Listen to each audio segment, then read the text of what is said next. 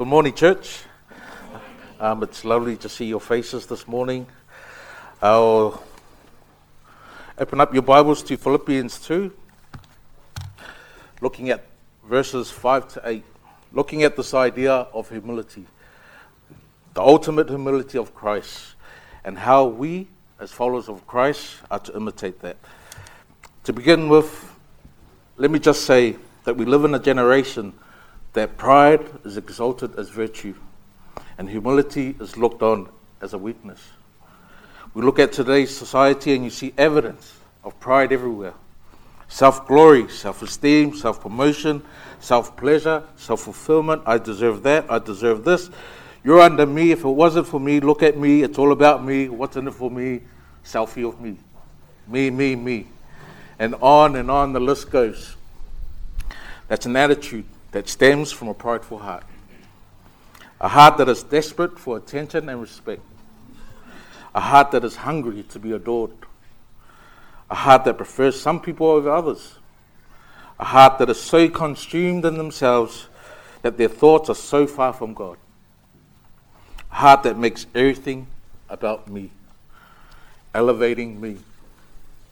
A heart that uses the good name of the Lord to promote me my carnal desires, my carnal satisfactions, my carnal happiness, which leads very, know, knowing very little about sacrifice. And maybe, just maybe, we can be blind to our own pridefulness. And this morning I come from a place of truth and love to remind and to encourage you and myself of the attitude that Christ had an attitude that serves others an attitude that loved others, an attitude that didn't think about himself, an attitude that left the comforts of his dwelling place to come to suffer in a place of where humans dwell. A place where sin runs rampant, a place where people turn from God, a place where people are lovers of self, a place where people build their own kingdoms, a place where babies are murdered in the womb, a place of greed, a place that God made good but man made bad. If you lived outside of that place, why would you want to enter it? I wouldn't enter it. Why would I leave my throne, my riches, my comfort, my sufferings, no tears, no place, no pain, place for the place of where humans dwell? Because in myself, I am just as prideful of people here on the earth. Praise the Lord that I'm, that I'm not God. But we have a God who had every right to be comfortable from a position of power in heaven. But his love drove him to a position of weakness for the sake of you and me. In his humility, he did that. And as he follows, we are called to imitate that same humility. And in Philippians chapter 2, Paul is calling the Philippian Christians and us today to live lives in service to others, esteem others more, humble ourselves. And to motivate us, Paul does here in verses 5 to 8 to turn to the example of Christ. This passage is probably the greatest New Testament passage on God becoming man. But as strong as it is theologically, the passage is first and foremost application. The purpose of this passage is to give us an illustration of humility. Christ's perfect, hum- ultimate example of humbling himself. We're going to see the example of Paul saying it in Philippians 2, 3, 4. Esteem others better than yourself. Humble yourself. Think of others' needs first. And what that picture looks like in the ultimate example of Christ. So, Philippians chapter 2, verses 5 to 8. I'll read from verses 1 just to give a bit of context. So, verse 1, uh, Philippians 2. Therefore, if there's any encouragement in Christ, if there's any consolation of love, if there's any fellowship of the Spirit, if any affection and compassion, make my joy complete by being of the same mind, maintaining the same love, united in spirit, intent on one purpose. Do nothing from selfishness or empty conceit, but with humility of mind, regard one another as more important than yourselves. Do not merely look at your own personal interests, but also for the interests of others. Have this attitude in yourselves, which was also in Christ Jesus, who, although he existed in the form of God, did not regard equality with a thing to be grasped, but emptied himself, taking the form of a servant, and being made in the likeness of men. Being found in the appearance as a man, he humbled himself by becoming obedient to the point of death, even death on a cross. So, verses 1 to 4, Paul gives us the principle of what he wants us to apply in our daily lives. Verses 5 to 8, Paul gives us the picture of how Jesus Christ applied this to his life here on earth. So let's unpack this starting in verse 5. Have this attitude in yourself, which was also in Christ Jesus. It's an attitude check for ourselves, an attitude that's in line with the attitude of Christ, a mindset that's in line with the mindset of Christ. What's the mindset of Christ? Look at verses 3 and 4. Do nothing from selfishness or empty conceit, but with humility of mind, regard one another as more important than yourselves. Do not merely look at for your own personal interest, but also for the interest of others. So the mindset of Christ is what? A mindset that esteems others better than yourself. A mindset that humbles yourself. A mindset that thinks of others' needs first. That's the attitude that should be in you and me. How we live this attitude externally needs to stem from internally first. Look at the verse again. Have this attitude in yourselves. The attitude needs to be in you before it can be expressed out of you. Why? Because it is God who works in you. It is God who changes the heart. It is God who lives in you. If it is merely external, then it's nothing but a, an act of self righteousness, self praise, looking to be recognized. We are called to have the same attitude that was in Christ Jesus. Think like Christ leads to walking like Christ.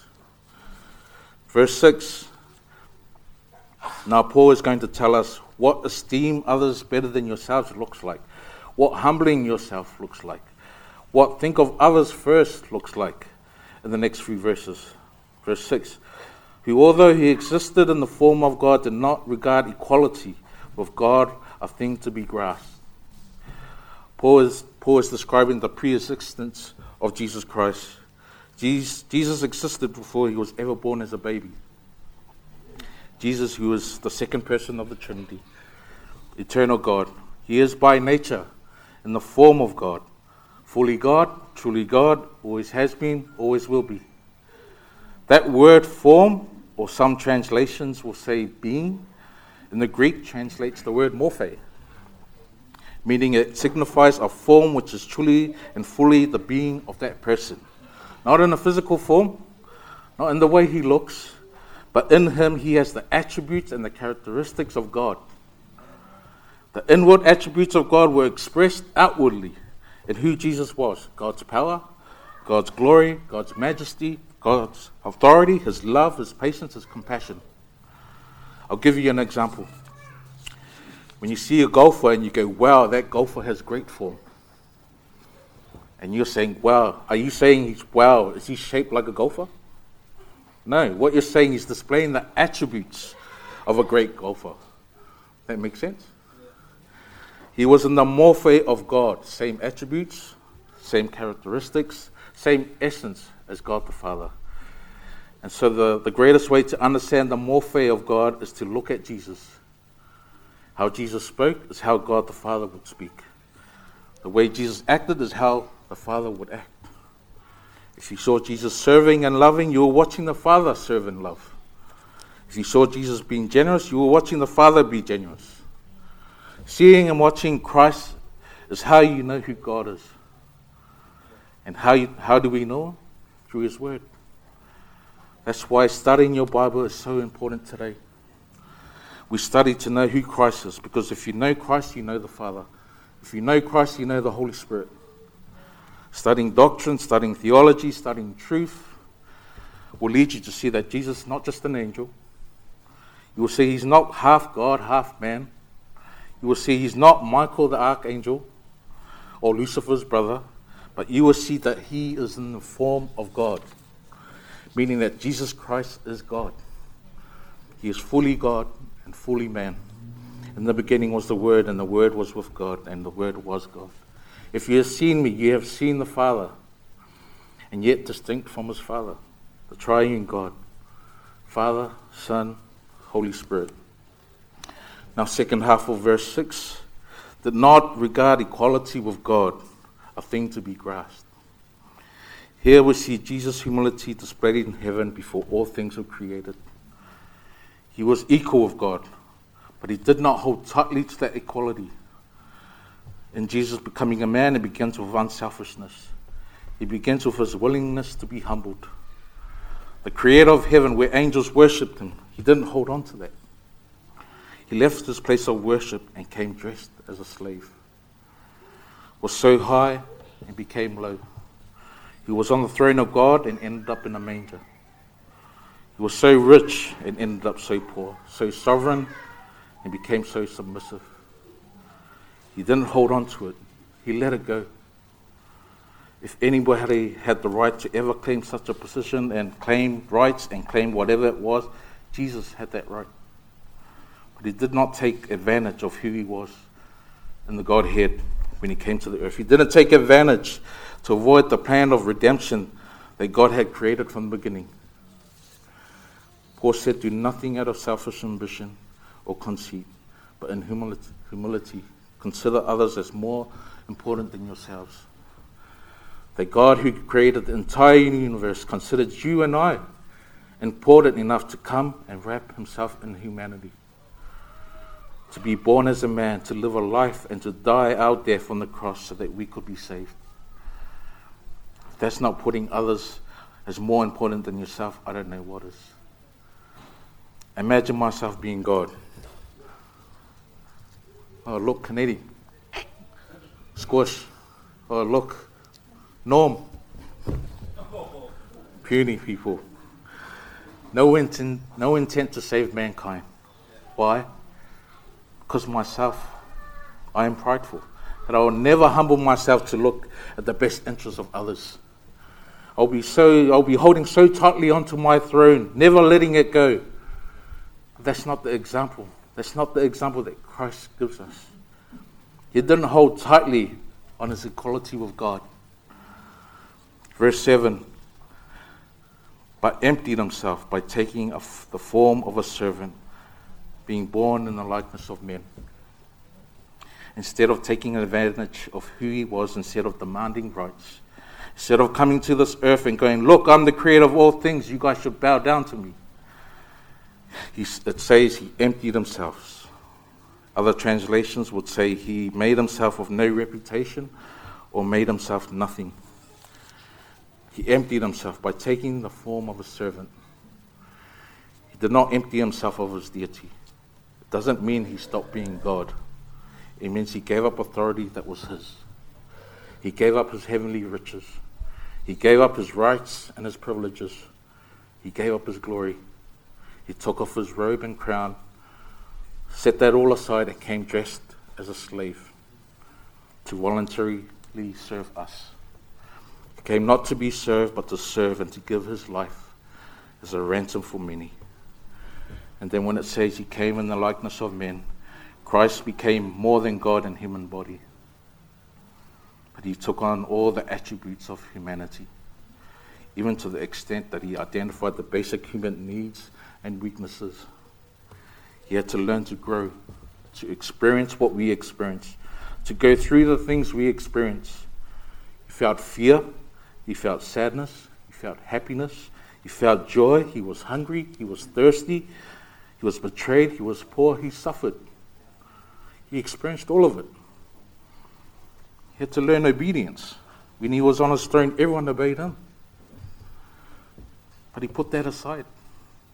His privileges, his rights, he went through all of that so that he can identify with us so that no human in all of history can ever say he doesn't get it. He doesn't, under, he doesn't understand what I'm going through. He doesn't understand what my situation is. He knows and he gets it. He understands that he, what he did, he could say, I identify with you. I identify with the struggle. I identify with the challenges. I identify with the temptations. I identify with the struggles of following God.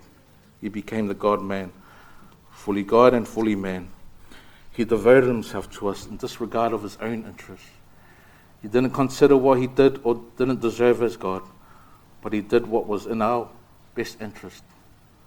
As believers, we should be blown away by that reality at all times and always because the humility that took to be the creator of everything and to say, okay, now I'm going to come down into the form of man and live and die for these sinful people should really boggle our minds. How would a righteous, holy God come and die for me, a wretched sinner, a sinner who did nothing but offend God with my sin? I deserve nothing but the burning fire of hell, but by His grace, He saves us. Because of His love for you. God shows His love for us that while we were still sinners, Christ died for us. So to continue, He didn't just humble Himself in becoming a man. He didn't stop there in his humility. He humbled himself to the point of death. Verse 8 Being found in the appearance as a man, he humbled himself by becoming obedient to the point of death, even death on a cross. Being found in the appearance of a man, he humbled himself. Christ is a real, fully human man, while at the same time fully God, humbled himself. He was not humbled. He humbled himself. There was no external thing that humbled him or forced him into this humble position. He chose it. It was all his own doing, not holding tightly to his rights, his equality with God, but he humbled himself. He humbled himself by taking a form of a man. He humbled himself by being born into poverty. He humbled himself by being obedient as a child in his household. He humbled himself by practicing a trade as a builder. He humbled himself in being patient for 30 years before launching his ministry. He humbled himself in being hungry, thirsty, and tiredness. He humbled himself in his total obe- obedience to his Father. He humbled himself in choosing and dying on the cross. He humbled himself in, his, in the agony of his death, the shame, the mocking, the public humiliation of his death. He humbled himself for our best interest. He chose to come, emptying himself, making himself nobody, not being born on this earth as a king or a leader, but by his choice and his by his choice. And this message is for all of us. It's a message to prove to us anybody that has selfish ambition or pride, anybody that thinks too much of themselves, anybody that thinks that they deserve more than somebody else, the message to us is to look at humility. Consider yourself as less important than others. Don't think about your own needs, but think about the needs of others. That is the expression of a servant's heart.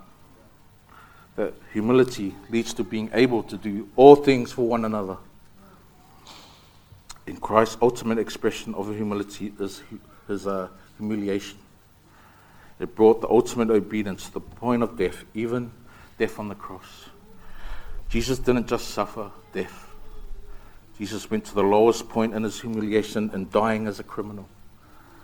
The crucifixion, the cruelest, the most degrading form of death, reserved for the worst criminals in Roman society. Dying as death on the cross is where we saw Christ, the God of all creation, covered in shame and covered in disgrace in the eyes of man. People walked by him hanging on the cross, looked up at him with shame that he was under, hanging there naked, mocking him, laughing at him, spitting on him. He went through that to save you and me. Truly, Christ was the humblest man who ever lived. And that is the example to us Christians. To lay aside everything we think we are, everything we think we deserve, to lay aside all it, to esteem every other person around us as better than ourselves. The idea that I will drop down, I will step down, as I've heard Pastor Kennedy say in a conversation, that we have to be lower than the carpet to serve others. Don't look at anybody and go, oh, you're so beneath me. Well, that job is so beneath me too. But to say, I'm here to serve. I'm here to serve my brothers and sisters. I'm here to lift them up. At the end of it, you're actually serving the Lord. No matter where you are, whether it's in ministry or, or manager or whatever, never consider yourselves as more important, more blessed, more favored, more deserving, more worthy than anybody else. Because if, if the God of all things, perfect, holy, and righteous, descended to the point of the most humiliating death on the cross, then how we dare we elevate ourselves. So again, let nothing be done through selfish ambition or conceit, but in lowliness of mind, let each esteem others better than himself. Let each of you look not only to his own interests, but also the interests of others. This is the divine call for every single person in the body of Christ to live a life worthy of the gospel of Jesus Christ. Church, I, I give you a challenge today to look at yourselves, examine yourselves, ask yourself the question Have you humbled yourself? Have you denied yourself and pick up your cross daily? Do you count others more important than yourself? Is Christ the center of your Christian living? Have you come to the realization that it's not about exalting ourselves, but it's about exalting our King, Jesus Christ? These are good questions to ask ourselves. Let me finish off with some passages. Uh, James chapter 4, verse 6. God opposes the proud but gives grace to the humble. Proverbs chapter 11, verse 2. When pride comes, then comes disgrace, but with the humble is wisdom. James 4:10 Humble yourselves before the Lord, and he will exalt you. Proverbs 18:12 Before destruction as a man's heart is haughty, but humility comes before honor. Luke 14:11 For everyone who exalts himself will be humbled, and who, he who humbles himself will be exalted. Psalm 25:9 He leads the humble to what is right and teaches the humble his way. Let us pray. Father, we thank you for your Son. That in his love and humbleness, he leaves his kingdom to become man and die for man on that cross. We thank you for the salvation of your people that your Son accomplished through his work. We pray that you sanctify your people by living a life of humility, living a life that's worthy of your gospel we thank you for grace and mercy. We love you so much. In Jesus' name we pray. Amen.